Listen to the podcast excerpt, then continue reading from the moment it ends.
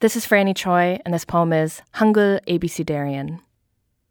Grandmother remedies and such absent, so, in absentia, I blind knead the knots in my own back.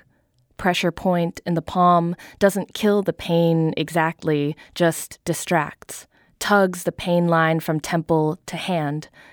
Vapo rub, too, works by pulling, mentholating open a passage.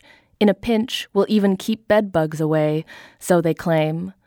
In place of old country cures, search tea tree warts, melatonin effective, yogurt for yeast infection, rub the belly counterclockwise, whiskey or gin away fever, my grandmother didn't say.